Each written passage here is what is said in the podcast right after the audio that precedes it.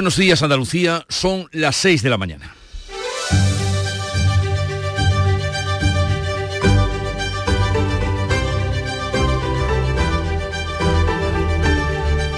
Despierta tu mente, descubre la realidad. En Canal Sur Radio, La mañana de Andalucía con Jesús Vigorra. A pesar de las lluvias caídas en los últimos días, a pesar de la lluvia que se prevé este fin de semana, las restricciones de agua por la sequía llegarán a las grandes ciudades andaluzas este verano si no llueve durante 30 días.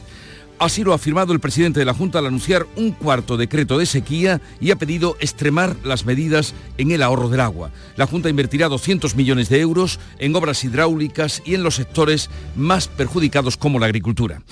Por otra parte, la audiencia de Cádiz condena a penas de cárcel a 97 miembros del clan de los Castañas. La condena a Antonio Tejón, líder del clan, es de seis años, inferior a la que pedía la Fiscalía, que eran 15 años y 104 millones de multa. Así concluye el mayor juicio contra el narcotráfico que se ha celebrado en nuestro país. Las asociaciones antidrogas sostienen que este juicio y su condena quita el halo de impunidad que hasta ahora tenía el narcotráfico en la zona. En Málaga hoy continuarán las labores de búsqueda de los dos jóvenes desaparecidos que salieron a pescar el martes en Marbella. Los medios aéreos y terrestres no han encontrado hasta el momento rastro alguno de estos dos desaparecidos. Mientras tanto, en el Congreso sigue la tramitación de la ley de amnistía desoyendo la advertencia de inconstitucionalidad de los letrados. El PSOE ha logrado introducir las enmiendas que había pactado con sus socios gracias al apoyo de Junts, que espera incorporar su exigencia de que la amnistía ampare delitos de terrorismo, una urgencia que se hace más comprensible después de que el juez García Castellón haya ratificado los indicios de delitos de terrorismo ocurridos durante los movimientos del procés. En su auto mantiene la intención de enviar la causa al Supremo para que investigue a Puigdemont por terrorismo. Es viernes, despedimos a la borrasca Irene, llega la nueva de nombre Juan, que atravesará hoy la península con un potente temporal de frío y nieve, sobre todo en el norte, pero lo que necesitamos es lluvia. 600 litros por metro cuadrado para remediar la sequía que padecemos en nuestra tierra. En Canal Sur Radio, La mañana de Andalucía con Jesús Vigorra. Noticias. ¿Qué les vamos a contar con Manuel Pérez Alcázar? Manolo, buenos días. Buenos días, Jesús Vigorra. Ya anunciábamos frío, nieve, agua dudosa, pero ¿cómo está el tiempo para, para hoy? Pues toda Andalucía, salvo Jaén, tiene hoy aviso amarillo por lluvia, viento u oleaje. El día viene con precipitaciones que serán moderadas y tormentas locales con granizo menudo que abrirán claros eh, por el oeste durante la tarde. La cota de nieve baja a los 1.600-1.800 metros. Las temperaturas irán en descenso. Hoy con máximas entre los 16 grados de Jaén, Córdoba y Granada y los 20 de Almería. El viento va a soplar del oeste fuerte o muy fuerte en el litoral y en la costa alta oriental.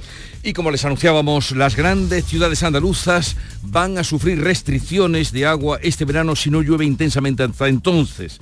Sevilla bajará la presión del agua después de la Semana Santa. El presidente de la Junta advierte de la situación extrema por la sequía. Tras la reunión del comité de expertos ha anunciado que el cuarto decreto frente a la sequía se aprobará el 29 de enero y destinará 200 millones de euros para la construcción de desaladoras o la adaptación de puertos para la llegada de barcos cargados de agua. Habrá 50 millones en ayuda al campo. Moreno pide colaboración al gobierno para afrontar las obras y a los ciudadanos para que extremen el ahorro. Simplemente para superar el verano necesitamos 30 días de lluvias continuadas, pero llover. Eso necesitamos como mínimo. Estamos muy, muy lejos.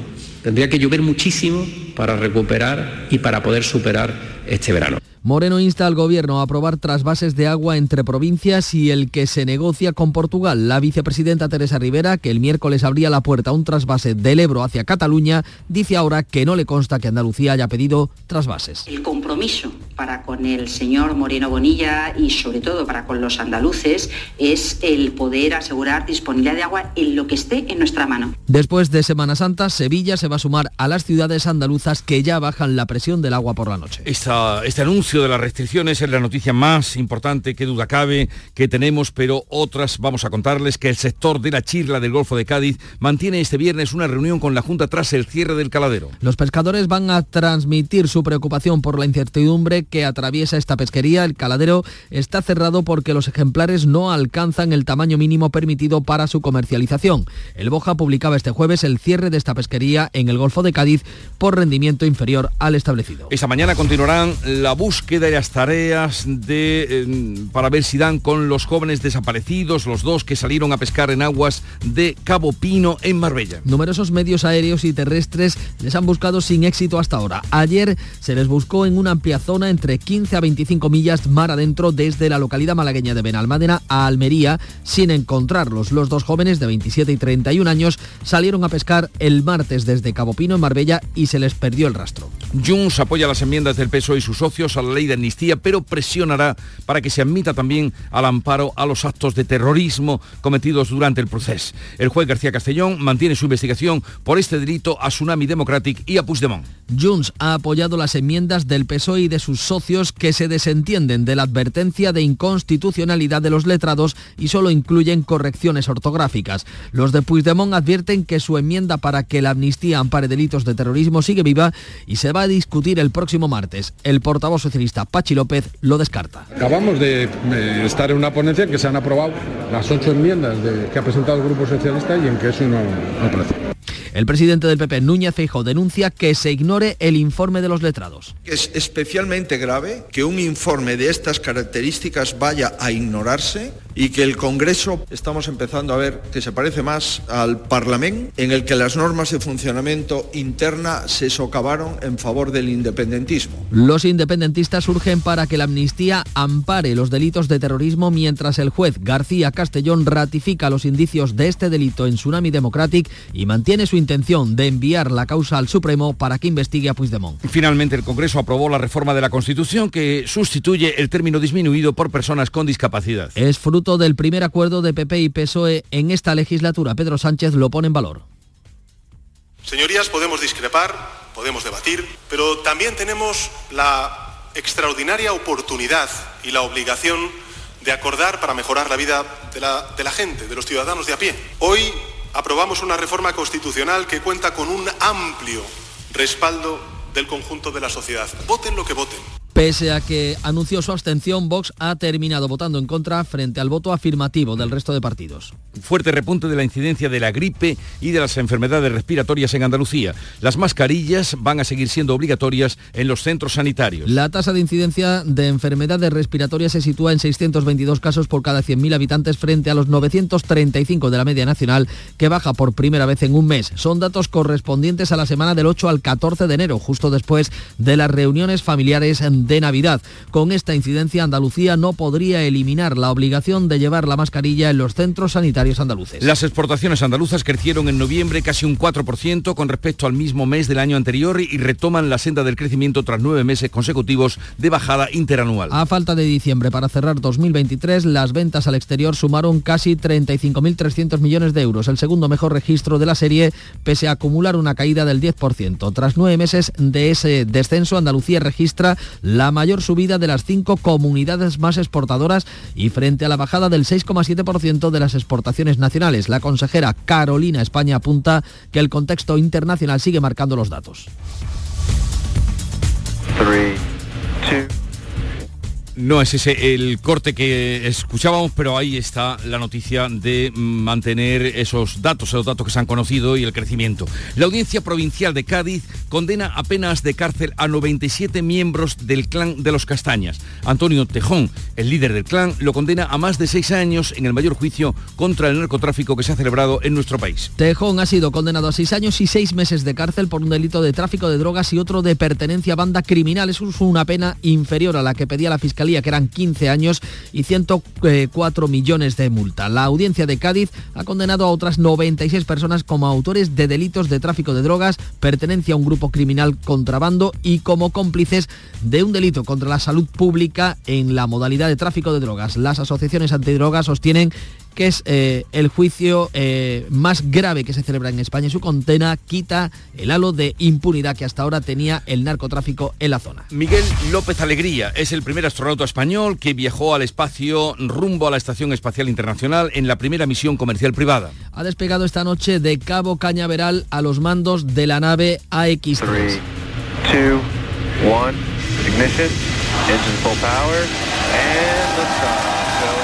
Miguel López Alegría, de 65 años, viaja ya con otros tres tripulantes europeos y el cometido de la misión es realizar en 14 días una treintena de experimentos científicos en microgravedad y avanzar en el uso privado de la estación espacial. En deportes, el Sevilla conocerá este mediodía su rival de los cuartos de final de la Copa del Rey. Un sorteo sin condicionantes en el que estará el Atlético de Madrid tras eliminar anoche al Real Madrid por 4 a 2 en la prórroga. El Betis despide hoy a Guardado. El Cádiz va a abrir la jornada de liga esta noche enfrentándose al Alavés. Pues así viene el día Enseguida desarrollamos estas noticias, pero vamos a ver cómo reflejan la actualidad los periódicos que ya ha repasado y resumido para ustedes, para todos nosotros. Paco Ramón, buenos días, Paco. Muy buenos días, Jesús. Una portada hoy, una miscelánea mm, de, portadas eh, con asuntos variados. A ABC leemos, policías culpan a la aerolínea oficial de Marruecos de las pateras aéreas en Barajas.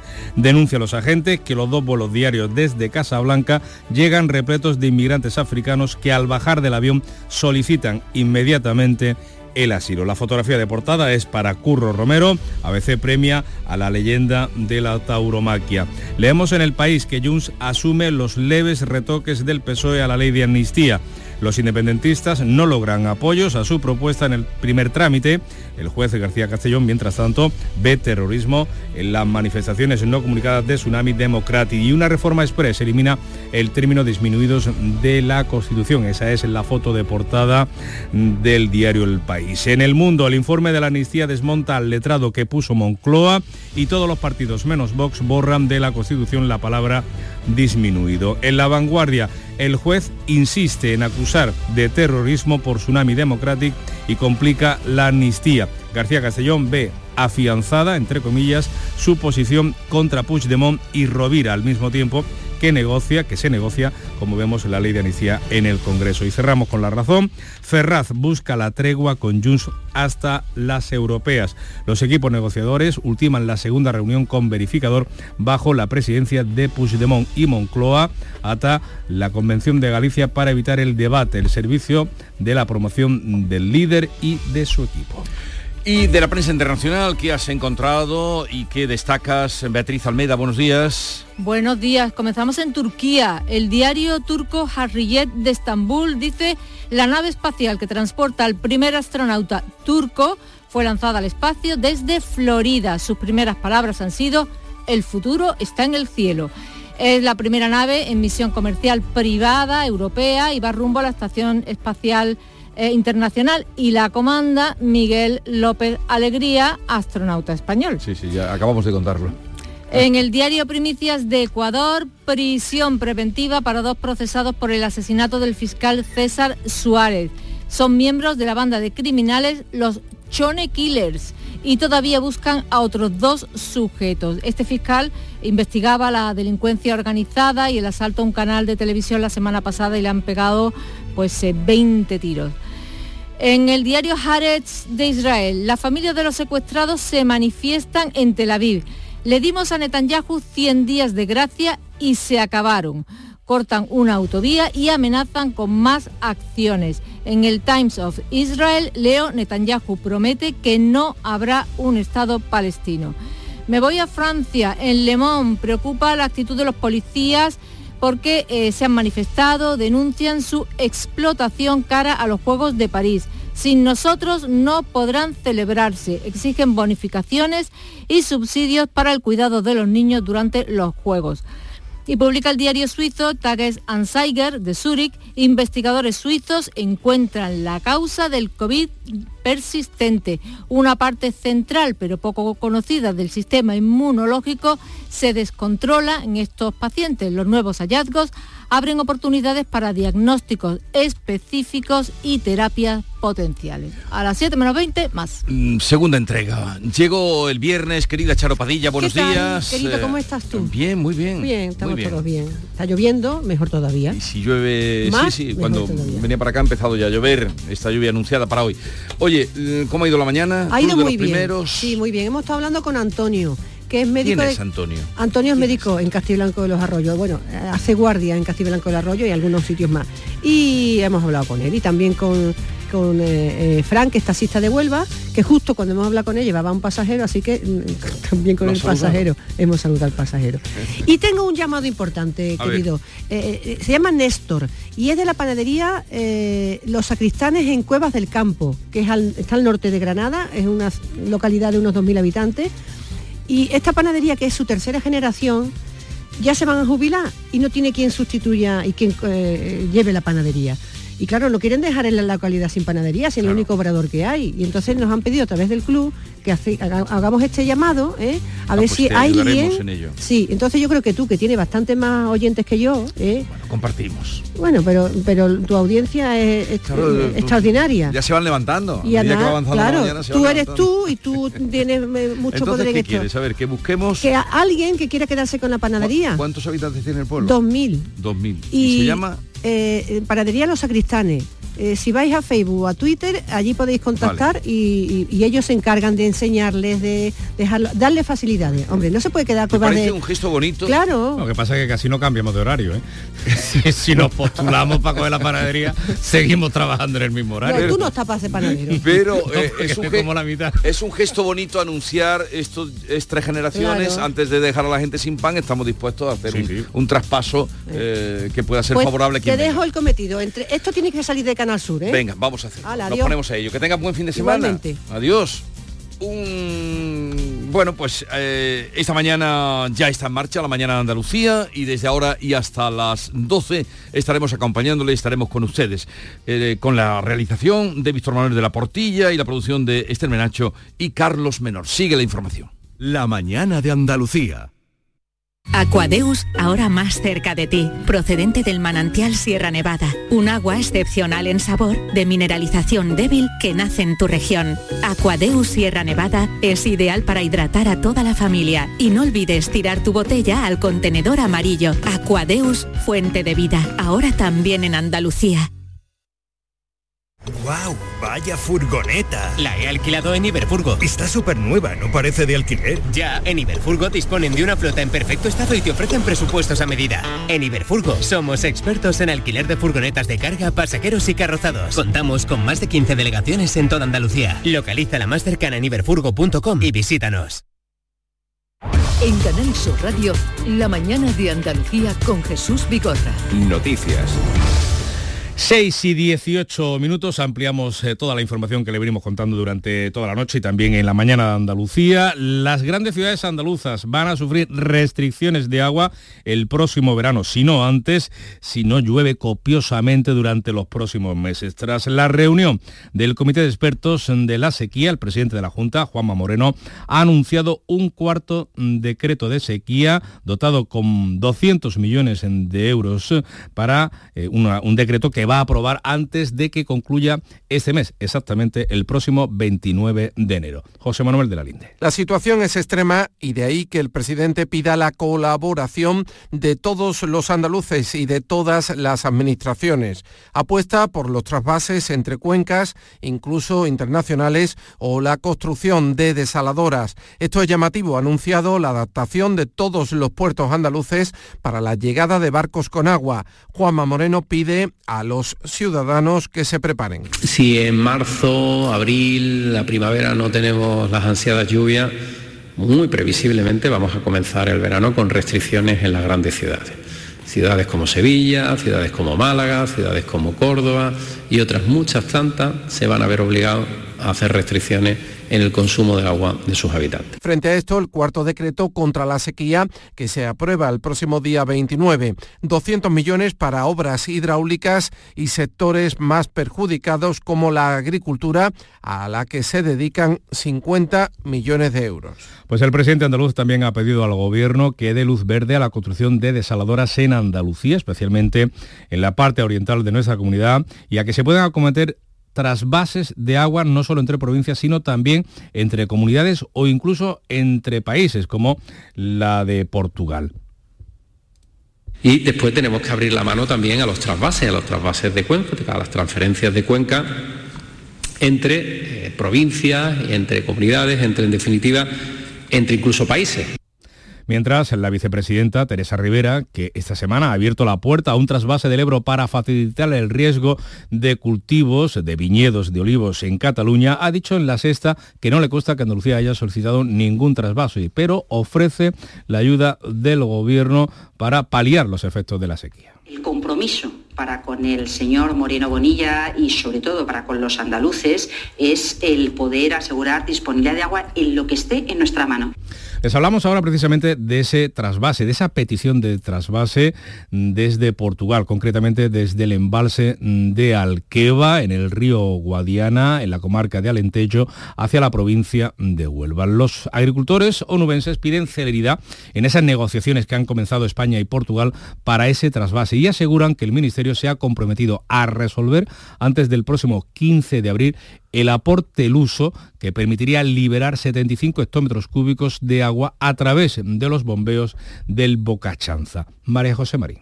El expediente para el aprovechamiento del agua transfronteriza por parte del Ministerio está muy avanzado a falta del nombramiento del nuevo gobierno portugués. Las elecciones en el país luso están previstas el 10 de marzo. Será después cuando se conforme un nuevo ejecutivo que deberá abordar los acuerdos de agua con España que reclaman los agricultores onubenses. Félix Sanz de Asaja en Huelva. Para activar esa toma de agua que, tenemos puesta en, en el pantano del Chanza que es la que nos puede llegar a dar vida y de la que podemos captar hasta 75 hectómetros cúbicos, que bueno, pues nos podría paliar un poco el problema de la sequía que tenemos hoy día. Mientras las organizaciones agrarias mantienen el paro convocado el próximo 1 de febrero para reclamar las infraestructuras hídricas pendientes en la provincia de Huelva. Pues Sevilla va a ser una de las ciudades andaluzas que mm, bajen ya la presión mm, del agua por la noche.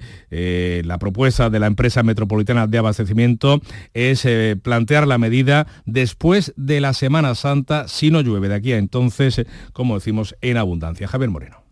El anuncio lo ha hecho el alcalde José Luis Sanz. En los próximos días Emasesa va a comunicar la reducción del caudal en los grifos en los hogares de un millón de personas de Sevilla y otros 11 municipios. Evidentemente, en un principio sería horas nocturnas.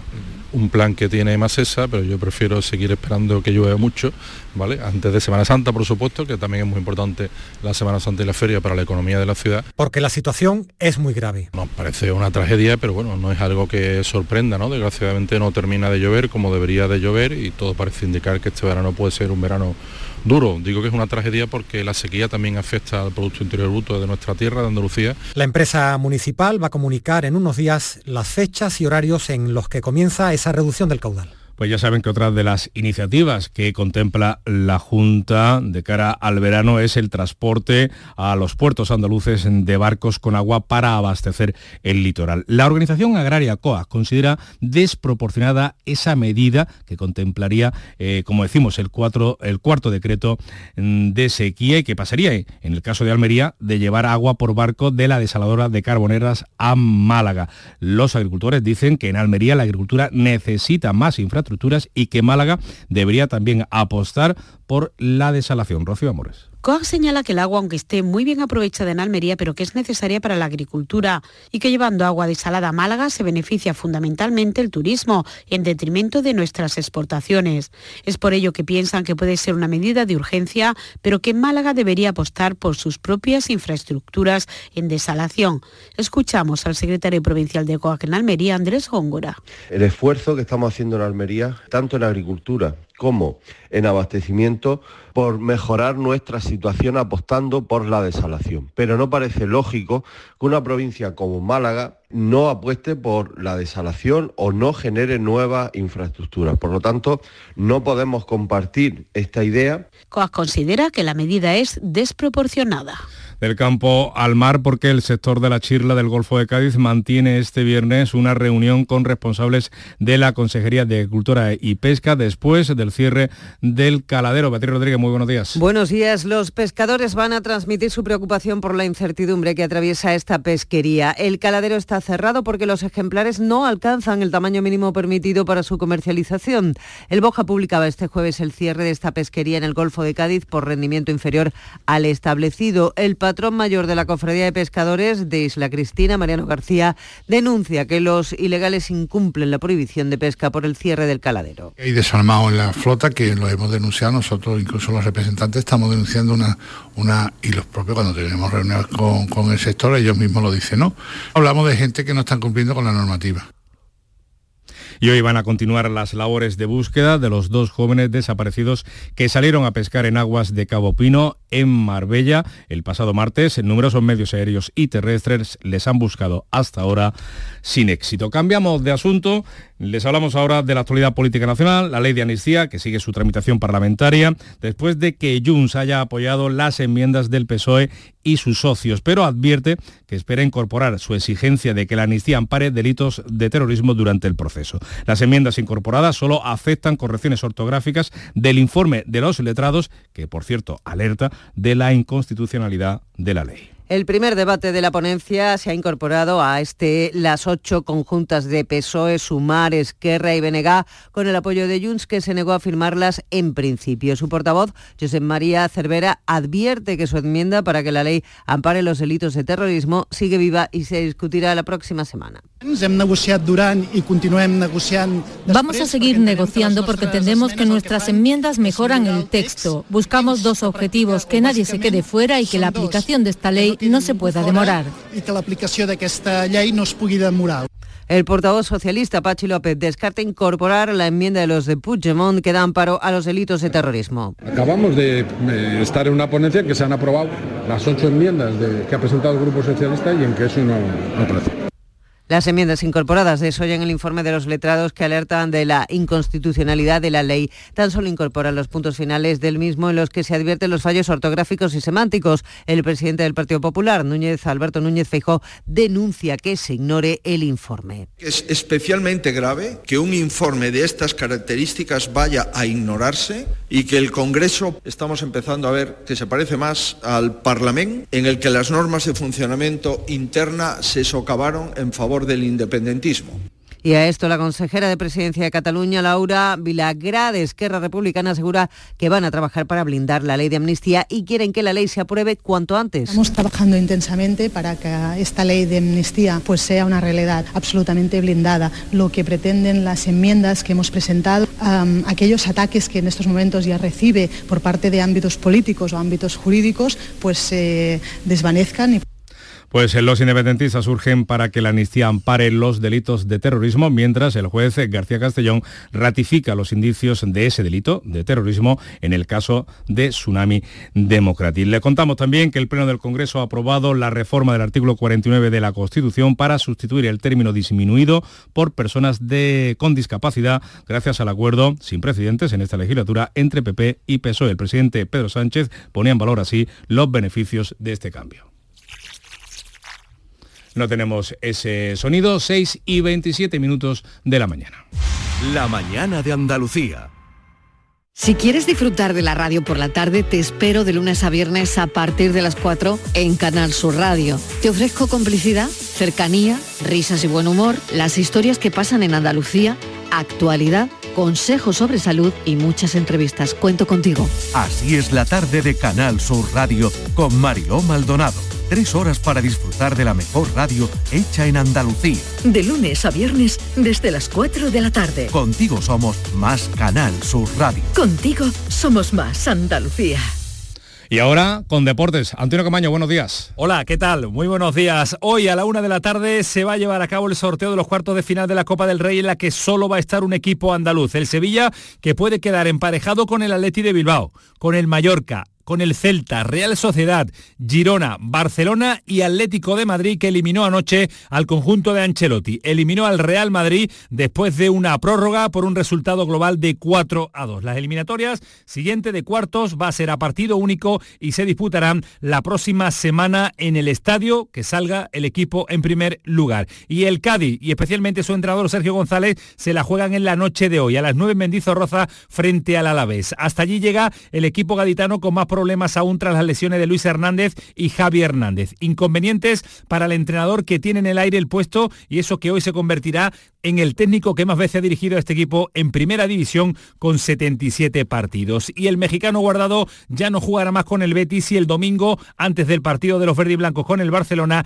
recibirá el homenaje de despedida ante la afición. Aunque hoy en las instalaciones del Club Bético se va a llevar a cabo el acto oficial de adiós por parte de la entidad. La oficialidad de su salida se hizo pública en la tarde de ayer y Guardado firma por dos años con opción a otro más por el León mexicano, un equipo alejado de la élite de su país, pero que quiere ser referente en los próximos años. Estará en el Villamarín sin jugar en la visita del Barcelona en un partido donde Fekir, ausente ayer en el entrenamiento por cuestiones personales, parece que sí estará ante el conjunto de Xavi y Rodri, que es noticia también por el interés de la Fiorentina en llevárselo hasta Italia.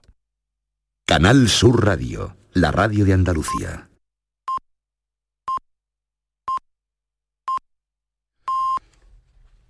Andalucía despierta. Son las seis y media de la mañana. La mañana de Andalucía con Jesús Vigorra.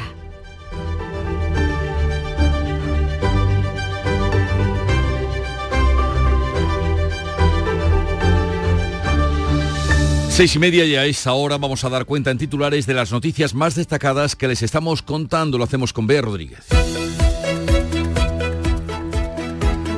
Juan Moreno alerta de restricciones de agua en las grandes ciudades andaluzas el próximo verano si no llueve en abundancia. El presidente de la Junta advierte de que la situación es extrema. El gobierno andaluz aprobará antes de fin de mes su cuarto decreto de sequía con más de 200 millones de euros para obras hidráulicas y ayudas al campo.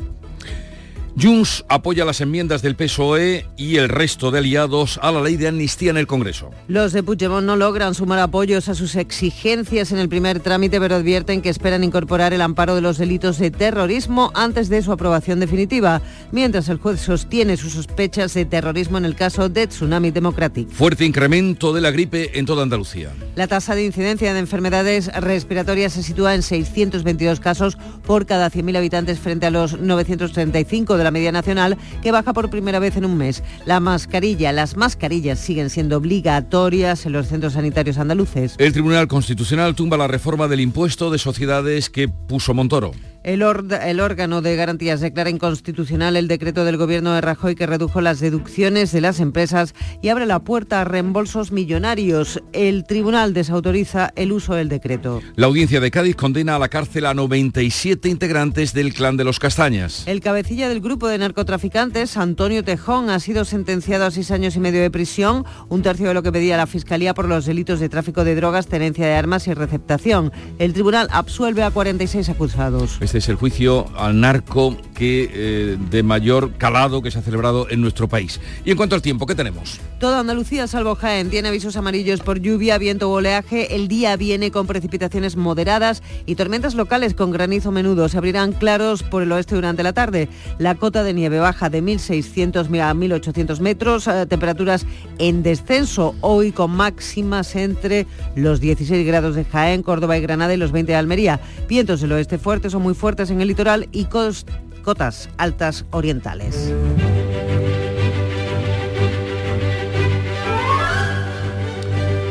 Tal vez mucha gente haya pasado por la calle Marcelo Espínola o Beato Marcelo Espínola y no sepa de dónde viene. Hoy se lo voy a contar porque es el santoral eh, Beato Marcelo Espínola, una calle principal de Sevilla, y es que era de aquí, párroco de San Lorenzo, donde está eh, la plaza, La donde plaza está la Basílica Lorenzo. de Gran Poder. Y fue también obispo, que fundó círculos de obreros para mejorar la sociedad humana, trabajó por la verdad y la equidad y abrió su casa de menesterosos para acoger a la gente que no tenía nada o menos que nada. Tal día como hoy, estamos a 19 de enero, tal día como hoy del año 1899, hace pues 115 años que llegaban a Sevilla los supuestos restos mortales de Cristóbal Colón, todavía hay sus dudas, transportados por el vapor Giralda. Claro. Ese. Algún hueso queda en la catedral, ¿no? Alguno hay. No, ahí están, los que trajeron. Ahora eh, todavía continúa la investigación. Y tal día como hoy fallecía eh, en 1947 Manuel Machado, escritor español. Por cierto, aprovecho para, ya que estamos en fin de semana, un libro extraordinario que escribió Joaquín Pérez Azaustre, un escritor eh, cordobés, sobre eh, el hermano más querido. Eh, y es un poco la, la vida de Manuel Machado. Yo poeta decadente, español del siglo XX, que los toros ha elogiado y cantado las golfas y el aguardiente, y la noche de Madrid, y los rincones impuros, y los vicios más oscuros de estos bisnietos del Cid. De tanta canallería, harto estar un poco debo. Yo estoy malo, y ya no bebo lo que han dicho que bebía porque ya estamos y la reconozco de Barbeito, de nuestro querido Barbeito, recitando uno de los poemas más populares y más conocidos de Manuel Machado. Y tal día como hoy, hace 37 años, 1987, fallecía Gerald Brennan, escritor británico enamorado de España que vino aquí y se quedó. Le voy a dedicar con todo mi corazón paso doble a Gerald Brennan. Se quedó en las Alpujarras Granadinas, le llamaban Don Geraldo, Don Geraldo se hizo muy popular y escribió libros extraordinarios, La Faz de España, que se hizo una edición muy bonita hace poco, eh, y Laberinto Español, que es un libro que todo el mundo debe conocer, y he traído una cita de Gerald Brennan, que dice así, todo el mundo es aburrido para alguien, eso no es importante. Lo que hay que evitar es ser aburrido para uno mismo. Efectivamente. Genial. Si uno se aburre de uno mismo. Hay que aguantarse Genial. 24 horas. Un hombre que se vino ahí a las Alpujarras. ¿Sabes dónde está enterrado Gerald Brennan? En el cementerio de... En el Anglicano de Málaga. En el Anglicano de Málaga, es decir, en el... eh, el- el- Ian Gibson, que es buen amigo, eh, lo tenía por su maestro. Y me contaba, era enamoradizo.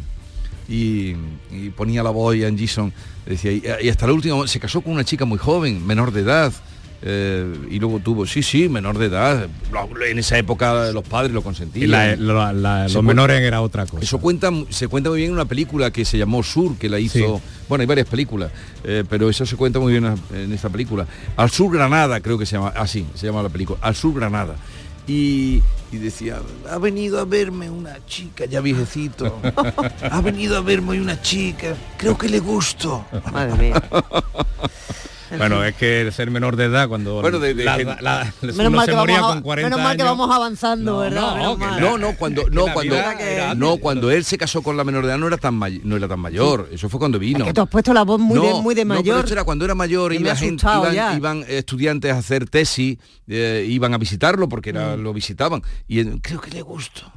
Venga, vamos. Segunda entrega de la prensa andaluza. Venga, No, pues vamos. primera. Bueno, la, pri- la primera o la segunda, eh, una de las noticias más destacadas no solamente en Andalucía, sino en todo el territorio nacional, ese macrojuicio contra el clan de los Castañas, uno de los juicios más importantes en nuestro país contra el narcotráfico, que se ha cerrado con 97 narcos condenados. Ese es el titular que elige Europa Sur y destaca además que su líder, eh, Antonio Tejón, deberá cumplir seis años y medio de reclusión y pagar una multa de 2 millones de euros. El fallo, eso sí, asuelve a 46 de los acusados por la Fiscalía Antidroga. En el sur leemos, y ahora empezamos una catarata de titulares dedicados a la sequía. Andalucía sufrirá cortes de agua si no llueve 30 días seguidos antes del verano. En el diario de Sevilla, Juanma Moreno prevé restricciones de agua este verano si no llueve y hay ya más de medio millón de andaluces que sufren recorte. Por cierto, que el alcalde de Sevilla ya plantea la reducción de la presión del agua por la noche tras la Semana Santa, recoge también el diario de Yoli. En la voz de Almería leemos que Carbonera se prepara para recibir agua en barco. La intención de la Junta es adelantarse a posibles incidencias en la desaladora que abastece al levante almeriense y la consejera eh, del agua, de agricultura, Carmen Crespo, pide un aporte extra de 5 hectómetros cúbicos para la zona del levante. Hablamos de la gripe, decíamos que repunta en Andalucía, pues en ideal dan cuenta de que la vacunación se duplica en Granada tras el aumento de los contagios de virus respiratorios. Porcentaje de mayores de 60 años con la dosis de la gripe se acerca ya al 65%. En el Córdoba, en fotografía de portada para la moda flamenca de Córdoba que brilla en Simov y este eh, anuncio del ayuntamiento que decide limpiar y actuar con urgencia en Cercadilla. El Pleno aprueba encargar un plan de mantenimiento de este yacimiento. En ideal, pero en su edición de Jaén, la policía, eh, perdón, la provincia registra. Uno ve la palabra registrar y ya piensa en la policía. El mejor noviembre de exportaciones con 117 millones de euros. Por cierto que Jaén figura, de ahí que lo destaque ideal, entre las cinco provincias andaluzas que aportan superávit a las cuentas de la, de la comunidad. En el Huelva Información, entrevista con el profesor de Harvard Juan Pérez Mercader, que va a recibir eh, el título de hijo adoptivo de Huelva, orgulloso onubense para siempre de este divulgador científico. Son los asuntos más destacados hoy en este viernes de la prensa editada en nuestra comunidad. Vamos ahora con la prensa internacional. Eh, Bea Almeda, la sociedad civil protesta en Israel. Eh, lo leo en el Israel Hayom de Tel Aviv. La familia de los secuestrados bloquearon anoche la autovía de Ayalón Norte y prometen más acciones. Otra noticia, los hutíes atacaron un barco estadounidense en el Golfo de Adén, no hubo víctimas, y los estadounidenses critican las palabras de Netanyahu, que dijo que no permitirá un Estado palestino. Manifestaciones también en Alemania, pero por otros motivos. En el Berliner Zeitung se puede leer, más de 400 camiones se están concentrando en Berlín, protestan por el aumento de los peajes y hoy a mediodía va a tener lugar una gran manifestación de camiones frente a la puerta de Brandenburgo. Y aquí en España la plataforma de transporte amenaza con parar y pone de ejemplo estas manifestaciones alemanas. Algo interesante de la prensa británica. Pues el Times abre con una exclusiva. El Ministerio del Interior alquila un hangar de aviones para practicar cómo obligar a los inmigrantes a subir a los vuelos que los exportarán a Ruanda. El personal será entrenado en varios escenarios en un lugar secreto mientras el gobierno intensifica los preparativos para las primeras expulsiones. Termina hoy el Foro Económico Mundial de Davos. El Neus Sarker Zeitung de Zurich, genio polémico, Sam Altman advierte sobre sus propios inventos en Davos. El fundador de ChatGPT es la superestrella entre los cientos de directores ejecutivos habla abiertamente sobre los riesgos de la inteligencia artificial y pide al mundo que confíe en él. Un español, un sueco, un italiano y un turco. Esto parece el inicio de un chiste de, que era muy apropiado. Un español, un sueco, era una vez. Van en una nave espacial rumbo a la estación internacional y Miguel, Marcus, Walter y Alper son los cuatro tripulantes que viajan en la primera misión comercial privada y completamente europea. Lo leo en el Svenga Dabladet de Estocolmo, astronauta sueco lanzado al espacio, la estampa de Italia, lanzamiento del AX-3 con el astronauta italiano Walter Villadei. Diario turco Harriyet de Estambul. Las primeras palabras del astronauta turco han sido el futuro está en el cielo. Mañana por la mañana alcanzarán la Estación Espacial Internacional y se acoplarán a ella. Van a estar 14 días pues suerte para ellos y para las investigaciones que puedan eh, redundar en beneficio de la comunidad. Son las 6.42 minutos de la mañana, sigue la información en Canal Sur Radio. La mañana de Andalucía. Comienza el año revolucionando tu hogar con Social Energy, la mejor relación calidad-precio del mercado. Si no, te la mejoramos. Descuentos de hasta 3.750 euros y llévate 200 euros en tu batería virtual con Quiero Luz, con seguro todo riesgo incluido los dos primeros años. Pide tu cita al 955 44 11 11 o socialenergy.es. La revolución solar es Social Energy. Soy Luis Lara y te recuerdo que como siempre en la medianoche de los domingos te esperamos en el show del comandante Lara para divertirte y hacerte sonreír después del deporte. Y los domingos, a partir de la medianoche, el show del comandante Lara. Contigo somos más Canal Sur Radio. Contigo somos más Andalucía. En Canal Sur Radio, la mañana de Andalucía con Jesús Vigorra. 6 y 43 minutos les contamos el fuerte repunte de la gripe en Andalucía con una tasa de incidencia de enfermedades respiratorias que se eleva a más de 620 casos por cada 100.000 habitantes. Si bien la media andaluza es muy inferior todavía a la media nacional, que se sitúa en 935 casos y que baja por primera vez en el último mes. Juan Pereira. La normativa de Casi 622 casos por 100.000 habitantes es la incidencia ahora en Andalucía, según los datos que presentaba este jueves el Instituto de Salud Carlos III. Con esta cifra ha experimentado un repunte que le impediría rebajar la imposición de la mascarilla a una mera recomendación, aunque en el anterior informe nuestra comunidad había acumulado las dos semanas necesarias para poder eliminar la obligatoriedad. La incidencia de gripe en atención primaria ha disminuido por segunda semana consecutiva en España, consolidándose el descenso en la actividad que habría alcanzado el pico en la semana del 25 de diciembre. En lo que respecta a la COVID-19, la incidencia también ha experimentado un descenso. En cambio, la tasa de infección por virus respiratorio sincitial ha subido en menores de un año. Cambiamos de asunto, les hablamos, eh, aunque seguimos hablándole de Andalucía, porque va a presentar su oferta turística en Fitur de manera integral. Va a centrar su agenda, la Junta, su agenda de trabajo en la conectividad y en la desestacionalización del turismo que viene a Andalucía, que cada vez es más. Juan Carlos Rodríguez. Un pabellón que será inteligente, tecnológicamente hablando e innovador. Cuenta con espacio para cerrar negocios, realizar presentaciones, demostraciones gastronómicas o incluso un plató de televisión. Arturo Bernal, consejero de Turismo. Vamos a contar con un presupuesto de más de 3,3 millones de euros que nos va a permitir disponer, entre otras cosas, de un stand totalmente innovador, con más contenidos, con más presentaciones y definitivamente con mucho más espacio para todos los destinos que participan en Fitur Jerez presentará en Fitur su calendario de eventos el jueves 25, segundo día de la feria. Va a presentar el regreso de la Vuelta Ciclista, el cartel de la Semana Santa y la marca Jerez. María José García Pelayo, alcaldesa. Jerez es la mejor expresión de la identidad andaluza y eso para nosotros es un auténtico honor. La Feria Internacional del Turismo de Madrid tendrá lugar del 24 al 28 de enero en IFEMA.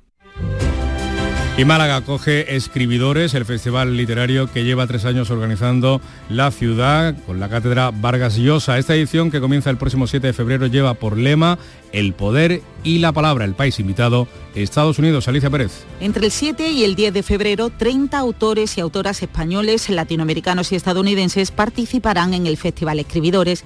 En esta edición, el festival se extenderá a las ocho provincias andaluzas, aunque el grueso de las actividades seguirá en Málaga. Por nuestra capital pasarán, entre otros, Richard Ford, Joyce Carlo Oates y Juan Gabriel Vázquez. Entre los nacionales, Martínez de Pisón, Esther García Llobet, Antonio Orejudo y Elvira Navarro. Raúl Tola es el director de Escribidores. Escribidores fue concebido como un puente entre dos de las tradiciones literarias más importantes de, de nuestro planeta, que son América y Europa, planteando Andalucía y eh, con el epicentro de Málaga como una bisagra entre las dos tradiciones. Las sesiones de escribidores se desarrollarán en espacios como el Conservatorio María Cristina, el Museo Picasso, el Museo Pompidou, el Centro Cultural Malagueta o la Térmica. El Carnaval de Cádiz te lo cuenta Canal Sur Radio y Radio Andalucía Información con la cobertura digital más amplia en Carnaval Sur. Todos los días aquí tienes tu palco del carnaval. Desde las 8 de la tarde en Canal Sur Radio Cádiz y Radio Andalucía Información Cádiz por FM. Y para todo el mundo, gracias a Internet. Disfruta de este concurso universal a través de nuestra aplicación móvil, nuestra web y la plataforma Canal Sur Más con Fernando Pérez Ana Candón y todo su equipo. El Carnaval de Cádiz, en Internet, estés donde estés. Desde Cádiz para Andalucía, España y la humanidad, muy buenas noches, buena gente. Pues vamos ya con la crónica del carnaval, de lo que pasó anoche en el Falla. Fernando Pérez, muy buenos días. Muy buenos días. A las 12 menos cuarto de la noche terminaba la función, la décima función de coplas del concurso de agrupaciones de Gran Teatro Falla en su fase clasificatoria, donde tuvimos, como siempre de todo, una buena comparsa que cerró la función con Manuel Sánchez Alba, el Noli, y con Francisco Javier Sevilla Pesi. También tuvimos algunas chirigotas divertidas, pero hoy nos vamos a quedar con el coro Los Iluminados, el coro de, Pedrosa y David Fernández, que han estado en más de una final y que este año eh, ha contado también con la presencia de Quique Remolino. Nos quedamos con uno de sus cuplés y les recordamos que hoy volveremos a partir de las 8 de la tarde con la actuación, entre otros, del coro de Procopio. Va a estar la chirigota, que el año pasado fue primer premio, la chirigota de Molina. Y también tendremos un cuarteto, el de Iván Romero, que vuelve al Gran Teatro Falla. Así que tendremos de todo. Les esperamos a las 8 le se nieto del algarrobo. El cogió a su amante, le dijo no te escapas, y lo empezó a cortar con un chope de lata. Señor comisario se insinuaba continuamente, usted que no sabe la fatiguita que yo he pasado. Como no me gustaba que me acosara constantemente, le dije sus cuatro cosas y lo tuve ya que dejar cortado. Escúchame, así van a ser todos los cuplecitos del coro. Regular, ¿eh? Este cumple así, nulo. ¡Nulo! El trozo que no encontráis era la polla y esa la tengo metida en el culo. Para que un estribillo tan largo, si en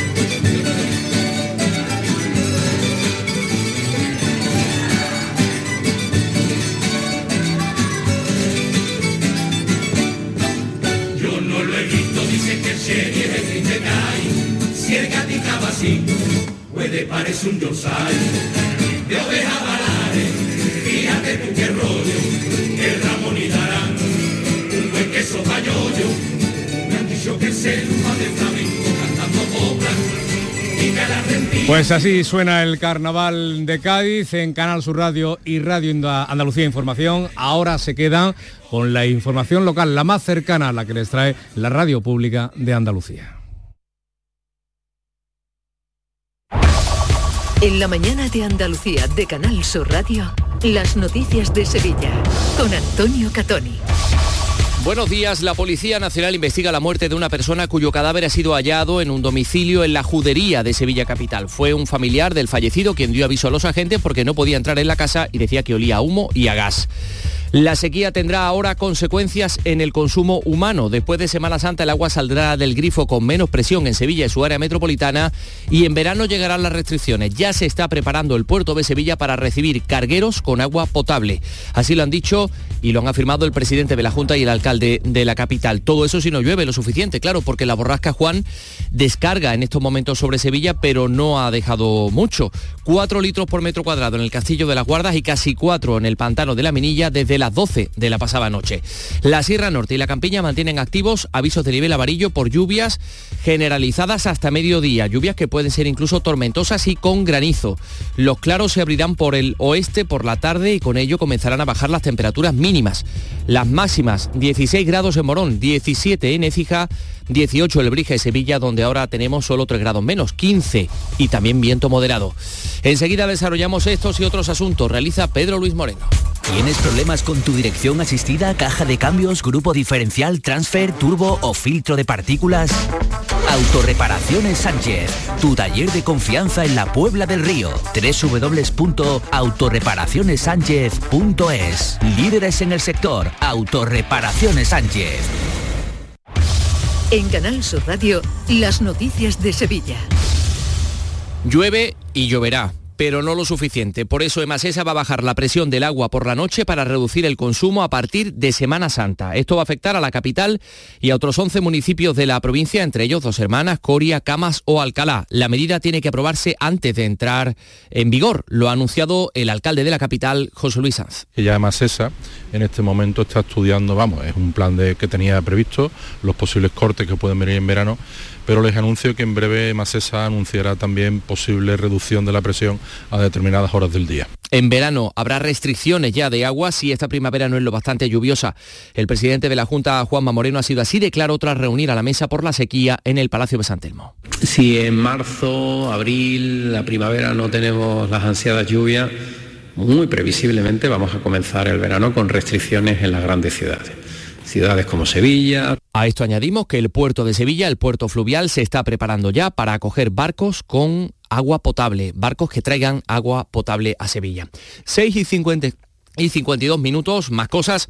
La Policía Nacional investiga la muerte de una persona cuyo cadáver ha sido hallado en una casa de Sevilla tras avisar a un familiar de que no podía entrar en su casa y que había detectado olor a humo y a gas.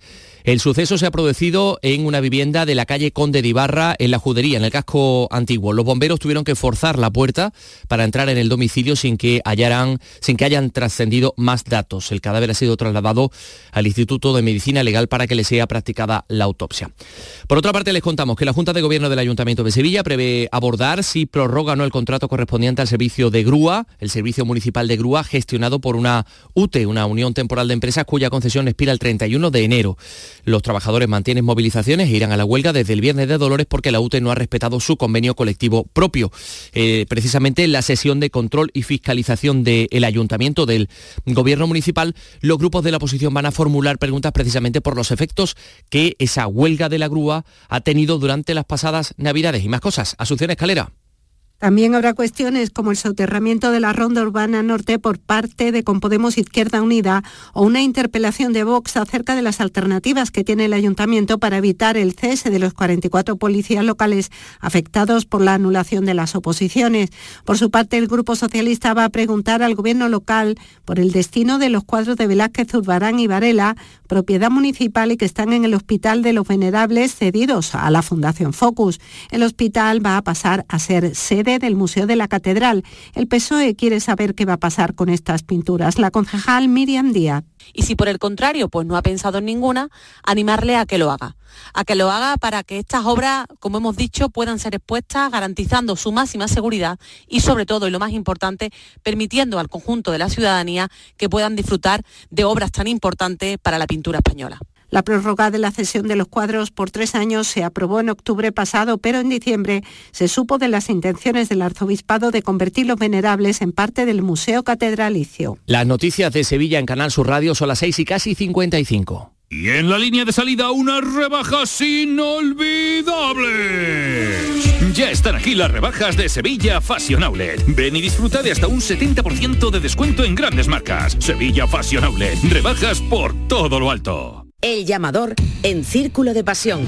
Este lunes, en directo y cara al público desde el Mercantil de la calle Sierpes, con la Hermandad de la Milagrosa protagonista de la exposición de 2024.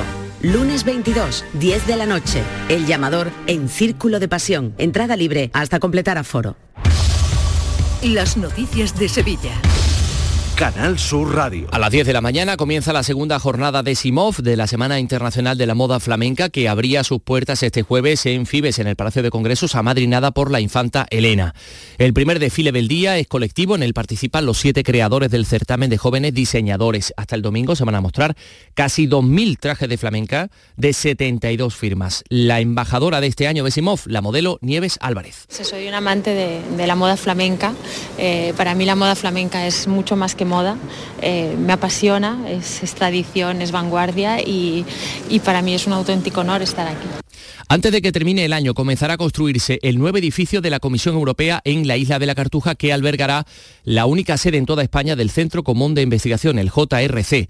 En un mes y medio se va a conocer la primera preselección de empresas que se van a encargar de levantar ese edificio justo donde estaba el pabellón de los descubrimientos que, ardía poco antes de la inauguración de la Expo. El director del JRC Miquel Landabazo y explica en qué consiste la labor. Aquí se hacen las normas para 52.000 empresas industriales en lo que se refiere a las emisiones, tierra, agua, aire y la, la, identificación de las tecnologías que sientan estándares para toda Europa y más allá de a dónde tenemos que ir para llegar a esos objetivos de, del, del Pacto Verde. Por otra parte, Sevilla asume el día 2 de febrero la presidencia espacial europea de 2024 de la Comunidad de Ciudades Arián. Se ha celebrado en el Ayuntamiento una reunión desde el Foro del Espacio para, en el que participan 40 entidades públicas y privadas para intumar, ultimar el calendario de actividades que se van a desarrollar eh, con, esta, con esta presidencia. Y por cierto, Sevilla ha liderado durante el mes de noviembre la cifra de exportaciones de toda la comunidad andaluza gracias precisamente al sector de la aeronáutica con un incremento del 4%